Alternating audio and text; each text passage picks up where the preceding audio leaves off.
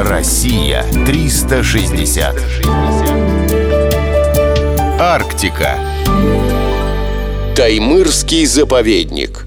Биосферные заповедники создают не только для сохранения природных экосистем, но и для изучения флоры и фауны. Их еще называют резерватами, поскольку они являются своеобразными хранилищами генетического материала. Такие структуры организуют под эгидой ЮНЕСКО. На сегодняшний день Всемирная сеть насчитывает 564 таких охраняемых территорий. В их число входит Таймырский заповедник. Климат в этих местах очень суровый.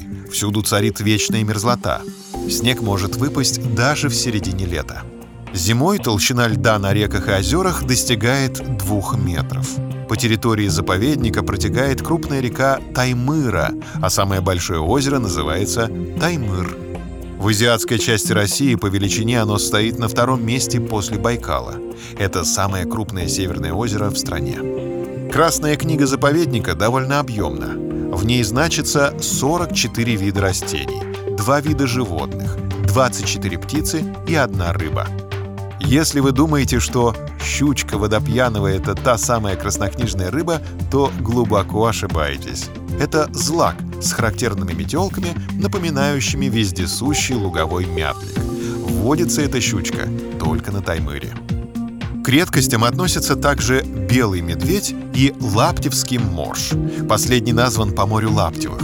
Среди ценных пернатых следует отметить хрустана, разновидность мелкого кулика. Он отличается молчаливостью и пугливостью. Птица на версту не подпустит к себе человека. Ну а редкой рыбой здесь считается валек из семейства лососевых. Он достигает 40 сантиметров в длину. Но ловить его категорически запрещается. Россия 360. Всегда высокий градус знаний. Только на радиоискатель.